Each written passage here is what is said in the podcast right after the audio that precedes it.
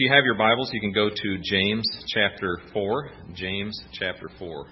James chapter 4. I'm excited to get back into this book with you and uh, look at these verses. James is a fascinating book.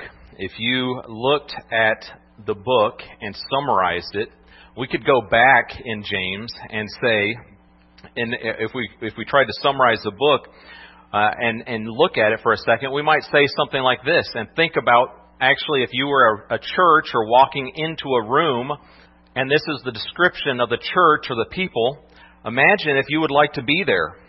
It was a place full of people that were unwise, double minded, deceived, angry, hypocritical, showing favoritism to the rich, showing t- favoritism to, the, to those that were like them.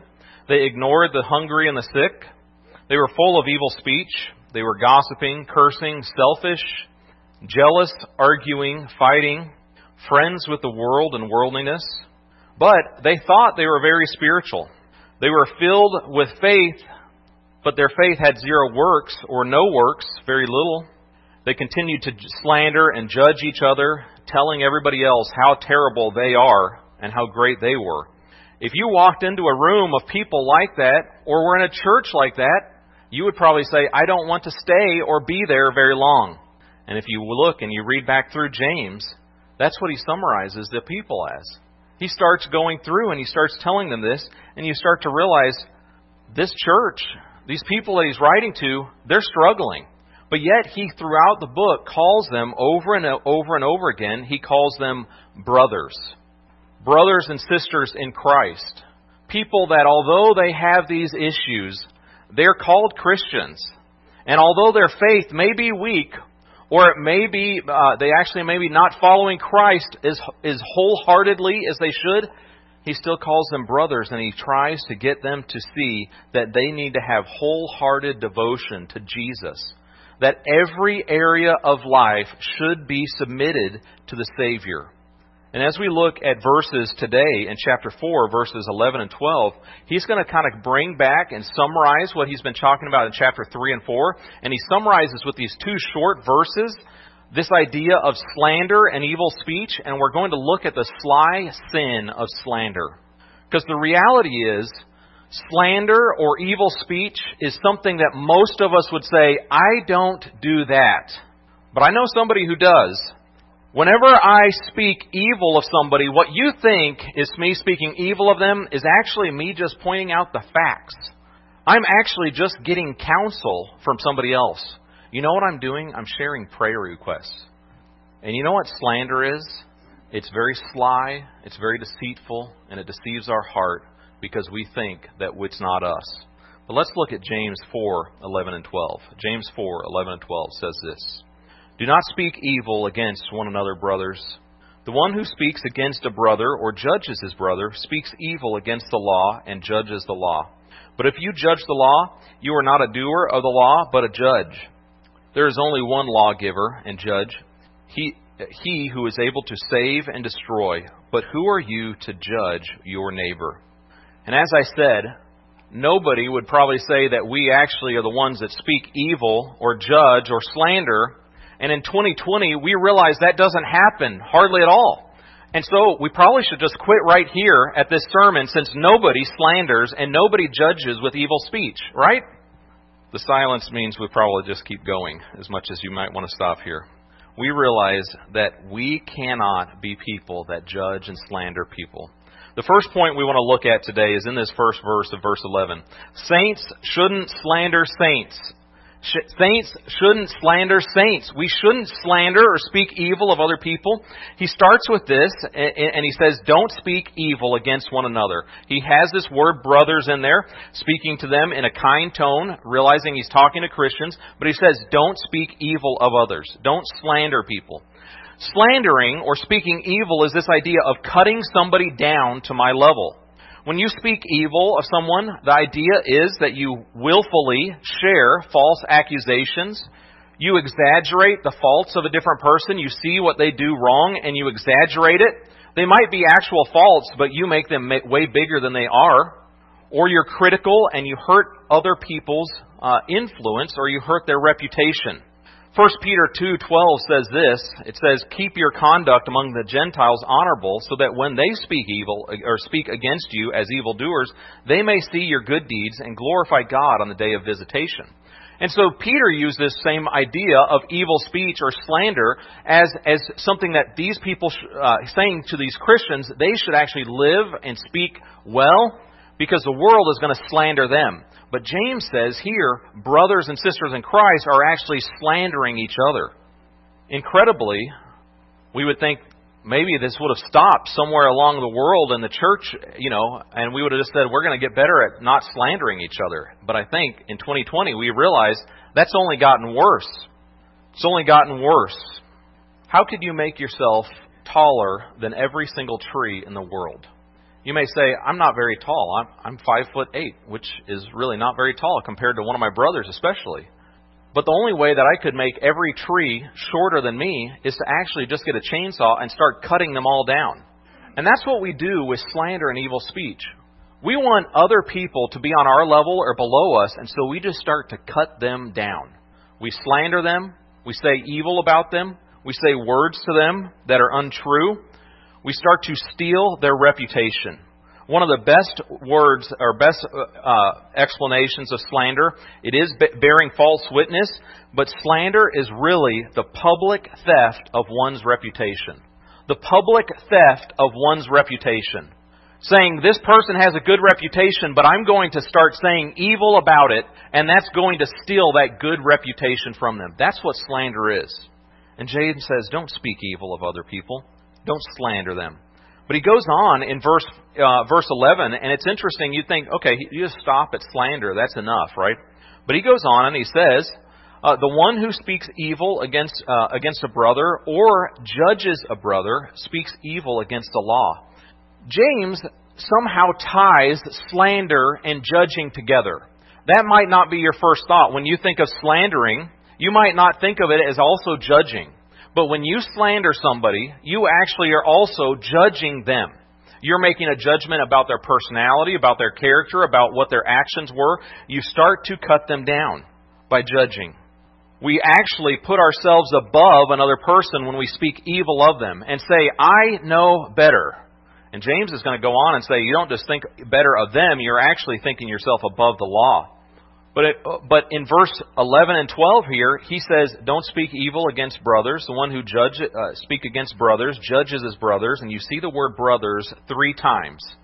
And so, lest you think that this is just to the unsaved world, realize this passage is directed to us as Christians. It's not saying those people on Twitter or those people on Facebook or those people that, that I work with that are saying evil to me, this passage is for them. Well, James would say no, he's specifically indicating this is for believers. And if he's saying three times brothers over and over and over, and saying, look, this community of believers is struggling with slander, I would assume that it's something he would probably say in 2020 is also a problem with brothers and sisters in Christ. People that claim to be Christians can sometimes be the most prone to slander and judge. We can argue and slander and, and, and get upset about some of the mo- most minor and incredibly insignificant things when we compare it to the kingdom of God and all of eternity. You have probably heard it, maybe not here, but in many churches, or at least rumors of it in other places. People arguing or hurting other people because uh, whoever picked out the carpet, they didn't like that person. The clothes that they're wearing, they don't have a tie on they don't have the right pair of this or that. And all of a sudden, that becomes the issue. And you slander people because of it. The way somebody does their hair, the way somebody talks, the way, the way somebody holds their Bible or carries the wrong version of the Bible. The songs that you sang that you didn't like as much as you would have liked another song to be sung. The temperature of the auditorium. I mean, everybody'd say amen on that, right? I mean, we have all kinds of things to complain about, but often our complaints aren't just, I don't like this.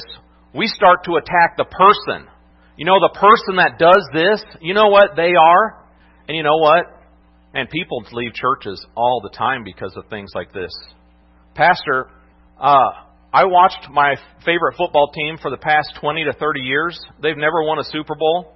I hate the coach. They never do anything right. The players are terrible. But you know what? I'm still a fan.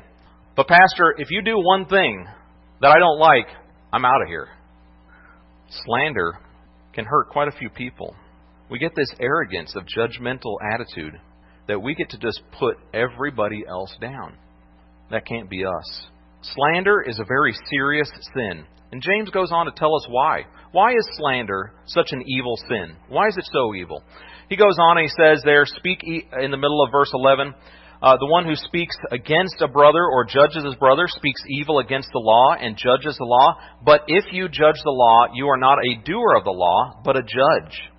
Evil spe- speech may not seem like a big deal. In fact, some of us would have a list of sins that would say, these sins are huge problems. But slander, evil speech, gossip, that's kind of our, our, our pet sin list. Or that's not really that serious. So I don't need to address it in my life or even in the church. But yet James says this is why it's so terrible. When you are practicing judgment and slander, you say that I'm better than the law. I'm above the law. And you think, why, why, would he be, why would he be saying that? Well, if you look in James, we're going to look at a couple passages and they, they'll go, come up on the screen, but you'll see why he says the law is what we're judging. And then we become a judge of the law and we actually think we're better than the lawgiver. I think we'll see what he's talking about. James 125 said this. He talked about the law. He says, the one who looks into the perfect law, the law of liberty, and perseveres, being no hearer or who forgets, but a doer her acts, he will be blessed in his doing. So he talks about the law of liberty. Again, he talks in James 2 8, he says, If you really fulfill the royal law, according to Scripture, you shall love your neighbor as yourself, you are doing well. So we start to get a hint of what James is thinking. James is actually thinking of the law as this verse right here, you shall love your neighbor as yourself, which is really going back to Gen, or Le, Leviticus 19:18 that says, "Don't bear uh, take vengeance or bear a grudge against the sons of your own people, but you shall love your love your neighbor as yourself. I am the Lord." And we realize even Paul talks about loving our neighbor. And we may think slander and judging just isn't that big of a deal. But when we start to realize at the heart of it, we're saying, I'm better than the law, it's a problem. In fact, when you love others, you're fulfilling the whole law, is what, is it what Romans is saying. Romans 13:8 says this, Owe no one anything, except to love each other. For the one who loves another has fulfilled the law. For the commandments, you shall not commit adultery, you shall not murder, you shall not steal, you shall not covet, and any other commandment are summed up in this word You shall love your neighbor as yourself. Love does no wrong to a neighbor, therefore, love is fulfilling of the law. When we say, I'm better than somebody else, when we slander them and judge them to be lower or their viewpoint to be worse, and we hurt them and criticize them, we're saying, I don't need to follow the love your neighbor thing right now. That's not me. I'm not actually going against it. Or, or we just say, you know what? Loving your neighbor, that doesn't apply here. I'm just pointing out facts and truth.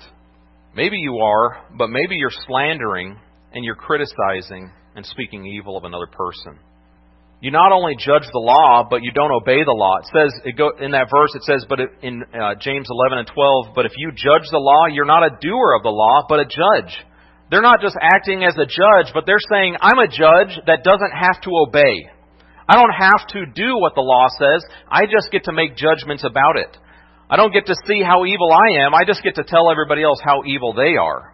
It sounds pretty nice, actually. I mean, when I just get to go, go around and say how wrong everybody else is and how right I am, that sounds pretty good. But James is saying that that can't be us. That's not what believers do.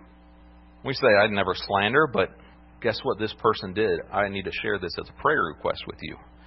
When you're driving down a Texas road and it says 75 and you decide that you can go 85 or like some of you maybe 95 uh, as I've done as well sometimes you might look and say you know what nobody is on this road nobody's here and so we can just go 95 and then you get pulled over and you say, Well, officer, I've heard that you can go 10 over and nobody cares.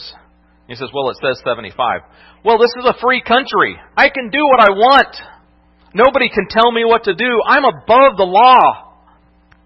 I can make a judgment. I'm a citizen of the U.S., so I can say, this is my right to do this. And he says, I'm sorry, the law says this. Here's your ticket. I'm not going to sign that. I run away, avoid the law. I'm going to do what I want. And you would say, well, that's ridiculous.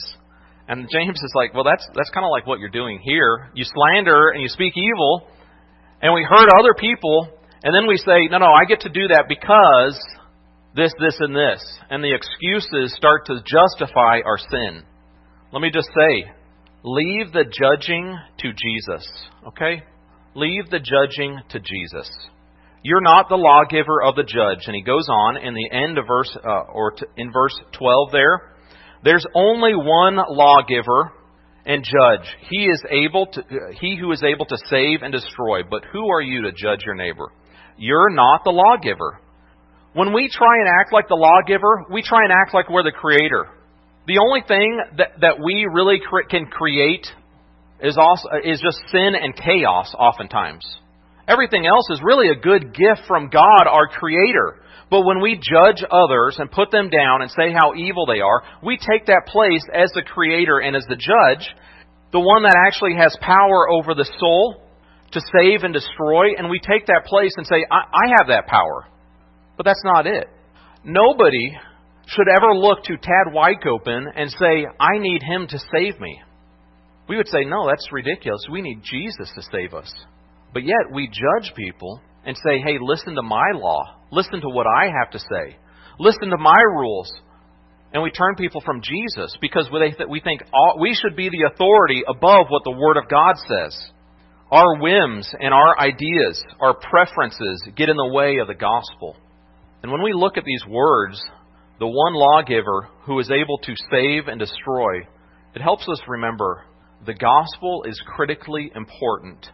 There will be a judgment day. And those people that do not repent, if you've never trusted Jesus Christ as your Savior, your biggest problem is not the laws on this earth. It's not what's going on in America. It's not what's going on in, in, in, in just your family. The biggest problem you have is you will meet the one that is able to save and destroy. And if you've never submitted to Him as your Savior, you will be cast into, into hell, an eternity separated from God. So let me say, if you think that your biggest problem is here on this earth, your biggest problem is actually that you have wrath against you from a God that's going to pour out judgment on all sin. But He has made a way. He's given us Jesus Christ. He's given us a Savior that we can submit to and say, Jesus, save me from my sin. Save me from the wrath to come. Save me because you are the one that is able to save and destroy. And thankfully, because of Jesus, I can be saved. So humble yourself. Submit to Him. If you're listening online and you're thinking, I need to know the gospel, text the church or send a message. We'll share Christ with you. Possibly you've watched a movie, maybe an old Western or a current modern day TV show, and you see this phrase come up, maybe a title, or maybe you see this phrase, uh, judge, jury, and executioner, right? A famous line that's probably in old movies from way back and still used in movies today or move, used when, uh, when we want to make some serious judgment on somebody. We think of somebody else and what they're doing, how evil they are, and we become the judge, jury, and executioner. And as they say in the movies, I'm the judge, jury, and executioner. Uh, prepare to make meet your maker, right? Something like that. And we kind of take that role when we start to slander others when we speak evil of other people and judge them, we kind of say, you know what? I'm the judge. I'm the jury. I get to execute whatever judgment I think on you, and I get to tell you how wrong you are for all your problems. James is like, um, like he says in the verse, uh, end of verse 12, kind of in a savage way. Um, who are you to judge your neighbor? Like, who are you? You're the person that was saved by Jesus? You're the person that trusted Him and asked Him to forgive you of your sin, and you're going to be the one making judgment? You're the one that's going to be overly critical? James says, that's not us. Don't be that way. But let me make a side note on judgment. let me go and speak for a second about why or how can somebody judge. Because we hear in Matthew 7 1, we hear in Matthew 7 1 very often, probably the most famous verse. I mean, most it used to be John 3:16, but everybody's everybody knows the verse, "Judge not that you be not judged," right? You hear that anybody that knows anything about the Bible a little bit, even if they're totally atheist, will say this, "Judge not that you be not judged." But they probably didn't look at Matthew 2 through 5 that talks about when you judge somebody, you actually go to them and he's saying, look, you have a beam in your eye. Before you can remove the speck from somebody else's eye, take that beam out of your eye and then you can actually help them.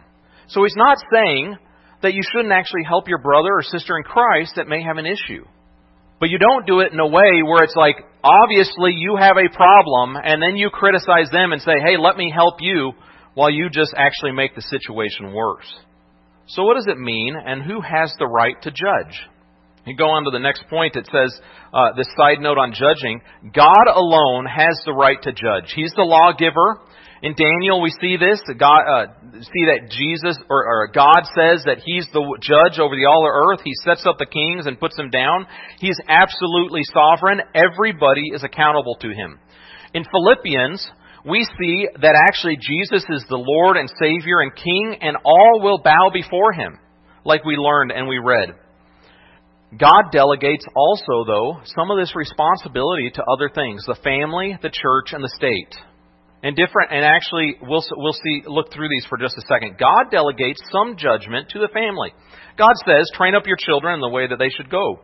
He tells them uh, in Proverbs 1:8, uh, "Hear my son, your father's instruction, and forsake not your mother's teaching." Sometimes instruction and teaching make judgment calls. Son, what you're doing right now is not wise. Let's change this and do something else. No parent is going to let their children uh, touch the stove and say, oh, we'll just let them learn that on their own and we're not going to make a judgment call because Matthew 7 1 says, judge not. So if I slap their hand away, that's judging them. No, as parents, we make judgments call and we say, that's wrong activity, that's wrong, that's sinful. You shouldn't do that. Follow Christ. Okay? So the family is one area. We also see God delegates, delegates some responsibility to the church. Acts 20, uh, 20, verse 17 speaks of the church elders who were appointed and ordained by God. They were over the flock. Pastors in first or Titus 1, we know that they are to care for the flock. Pastors must watch out for false teachers. In fact, 2 Timothy 4, 1 through 5 talks about reprove, rebuke, and exhort. Sometimes there will be judgment as far as this person and their speech or the way that they're speak, uh, trying to teach the gospel is false. And a pastor needs to point that out. In fact, church members, if they hear a pastor is going with aberrant doctrine or they run away from the truth of Scripture, they should also say, hold on, hold on. We need to check what Scripture says. Paul went on and he actually even named false teachers. I mean, imagine Paul in our day. We'd think, oh man, what a terrible guy. But he actually is like Demas. He's in love with the present world. Philologus and Hermogenes in 2 Timothy, they turned away from me. Hymenaeus and Alexander, they shipwrecked the faith for some people. Hymenaeus and Philetus, they actually, ta- their talk will spread like gangrene. He even said a person that wasn't a gospel or wasn't a gospel teacher, he said, Alexander the coppersmith, he's done great harm to me. So Paul makes judgments about these people, but he's totally able to because he's guarding the gospel. He's protecting the truth. When you're protecting the truth, you need to make judgment calls. But that doesn't mean that you go about, go about it and you just call down fire from heaven on that person. You're probably not Elijah. And you're probably not Elisha either, okay? So just don't start, start trying to call down fire on somebody, even though they may be wrong. Go to them, as, in we, as we see in, in different ways in scriptures, go to them, confront them, speak to them kindly. But if they do turn from the gospel or they're causing destruction, you may need to call them out. That is one of the jobs of a pastor. But James if you looked in the end of James, verse 5, 19, and 20, I think the summary of the whole book is in these verses. And he's calling people, saying, hey, anybody that's turned from the faith, if you bring them back, if you bring them back to the faith, you have done great. We should bring them back to the faith.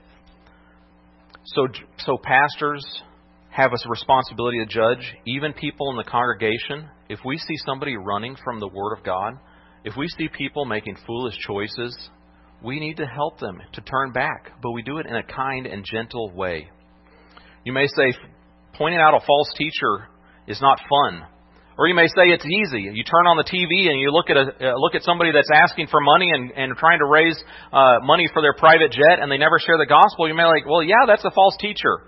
But sometimes people that we really, you know, enjoyed at a conference or read a book of, if a pastor speaks and says this person may be sharing false teaching, I would encourage you to at least listen to that.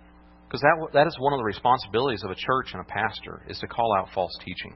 But God also delegates the responsibility to judge sometimes to the state. Romans 13, 1 through 7, and 1 Peter 2 very clearly says that there is an authority, the, the, the government has the authority to rule. We need to submit to the government. We need to set those uh, set under those rules. Remember that guy that drove 95 and said, "Hey, officer, that law doesn't apply to me." No, actually, we see in Romans and First Peter, it's very clear that God actually put those people there for a reason. We may not always like the laws that they make, or we may love them because what they do to other people. It doesn't matter. We submit. When, it tell, when they tell us to do something against God's word, that's when we don't submit, but we generally don't run into that problem. When we look at the government and look at the family, and look at the church, we realize there's areas of judgment. But what happens is we try and often take those areas on ourselves. My job is to call out every problem in my family, my church, my government, and I'm just going to criticize everybody because I've somehow become the authority on all things. In fact, you can probably listen to talk show hosts or even Christian talk show radio things that will, their whole job is to raise controversy. And somehow they've become the judge over every single issue. That's not our place. The sly sin of evil speech is very, sly, is very deceiving. So, what are some practical considerations? How do we need to look at this to end this? Well, we realize Matthew 18 and 1 Corinthians 5 talks about different ways that we approach somebody that's living in sin. We go to them, we go to them with another brother or sister in Christ, and if we had to, we may bring it before the congregation. But we do that personally. We don't go before somebody else in the church and just broadcast it to everyone else. The sly sin of evil speech means uh, that, or is very deceitful, and we think we should talk about uh, talk about a problem in front of everybody else. But uh, you may see it on the screen in a second. If you wouldn't say it in front of them, then don't say it behind them. If you wouldn't say it in front of them, then don't say it behind them. That's a good consideration. If you're if you're saying I'm not in a Matthew 18 situation where I'm judging somebody or something, correcting them, then take, think about that. If I won't, wouldn't say this in front of that person, why am I saying it behind their back? Is it really edifying? Is it really uplifting, or am I judging? So we talk about confronting sin. Also, we go on. We see politics is going to be tough these next few months when we look at the next month, October and November, and, and uh, all the days left before the election, I guarantee you there's going to be a lot of fighting and bickering back, for, back and forth. Are you so wrapped up in your politics that you hate or judge anybody with a different view than you? Are you so blinded by your politics that you would hate to see leaders of the opposite party come to Christ because you don't think they deserve grace? Are you so adamant and knowledgeable about your position on COVID or masks or anything that if they don't agree with you, they're just an imbecile or a loser or they don't know anything? If you make statements like that, that's slander. It's evil speech. It's what we're talking about here. Matthew 23, 23 and 4, Jesus talks about the weightier matters of the law, and he talks about the Pharisees. He says, Pharisees, you've been worried about measuring out the spices You've been worried about these really minor things, but you know the major things that you've overlooked? Justice, mercy, faithfulness.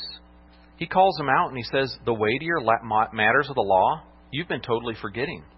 And I think Christians today, we've so hinged ourselves to politics that we know politics better than we know the Word of God. the weightier matters of us become politics. I'm going to judge somebody because what they think or vote or however it is. I'm going to hate them for it.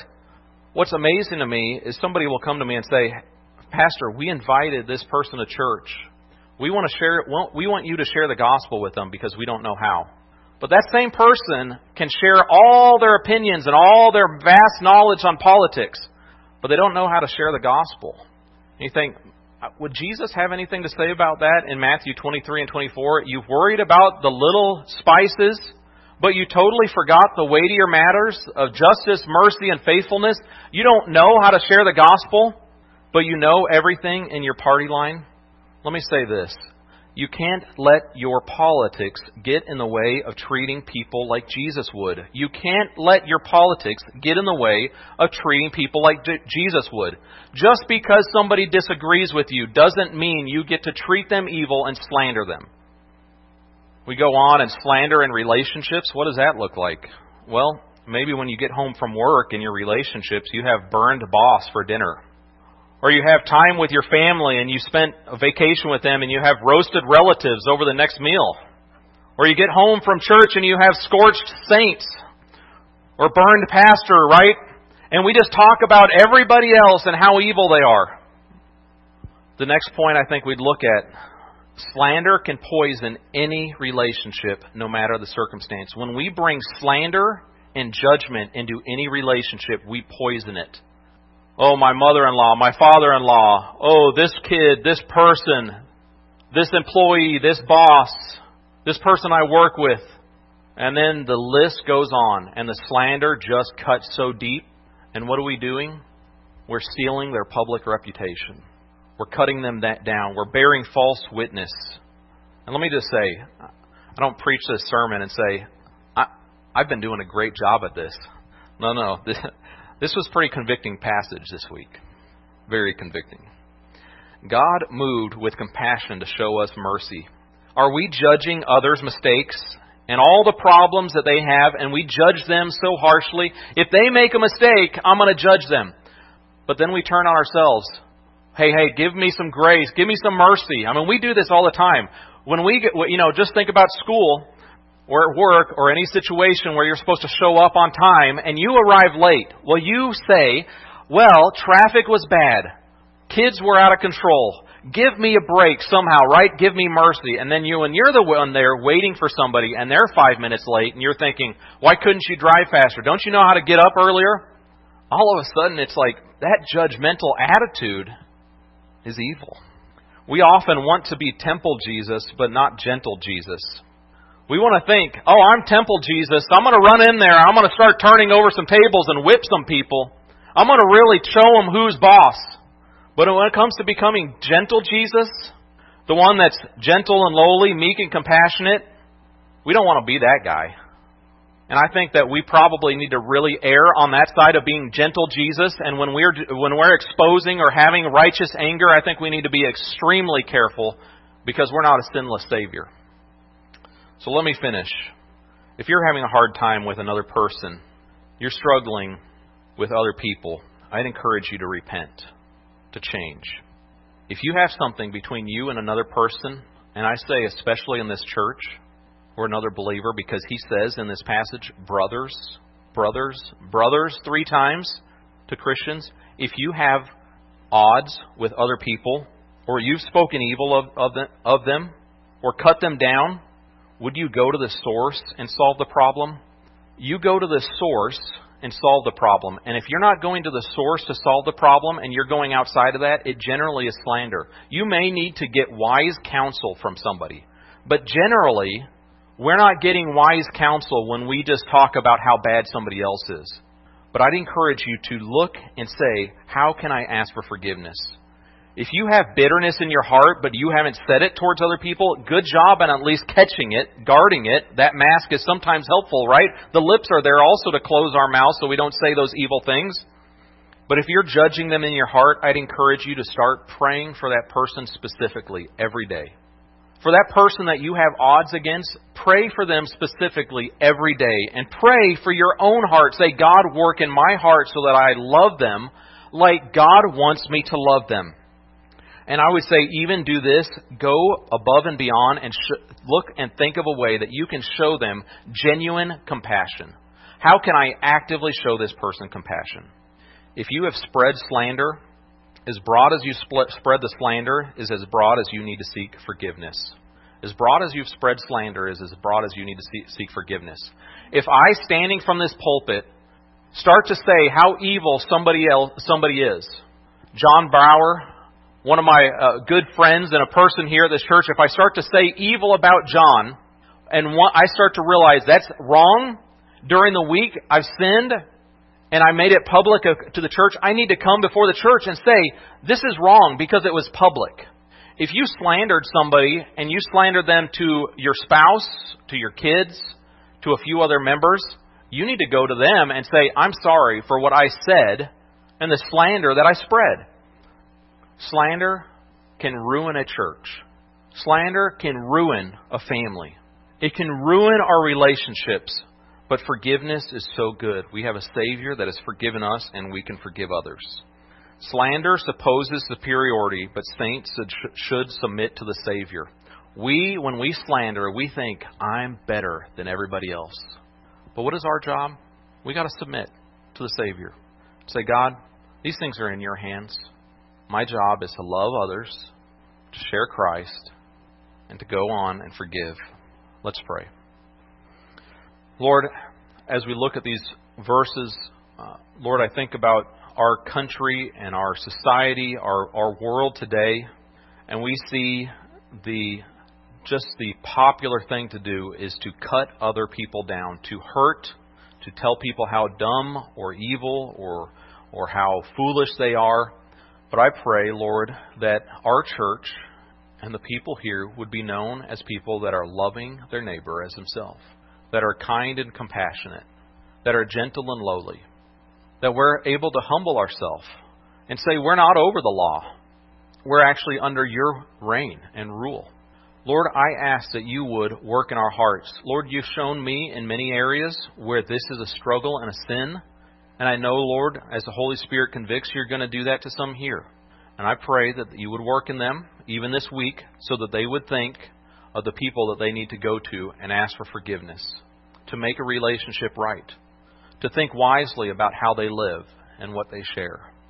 I pray, Lord, that we would be a church that loves one another with Christ like love, that is so desperately loving each other that we are a huge difference to the world. That people will look at our church, at our people, at Christians, and say, Why do they love like that? And we can say, Because Jesus loved us. Lord, help us to love our neighbor as ourselves, to not judge or speak evil. We love you, Lord. Thank you for forgiving us when we fail. In Jesus' name we pray. Amen.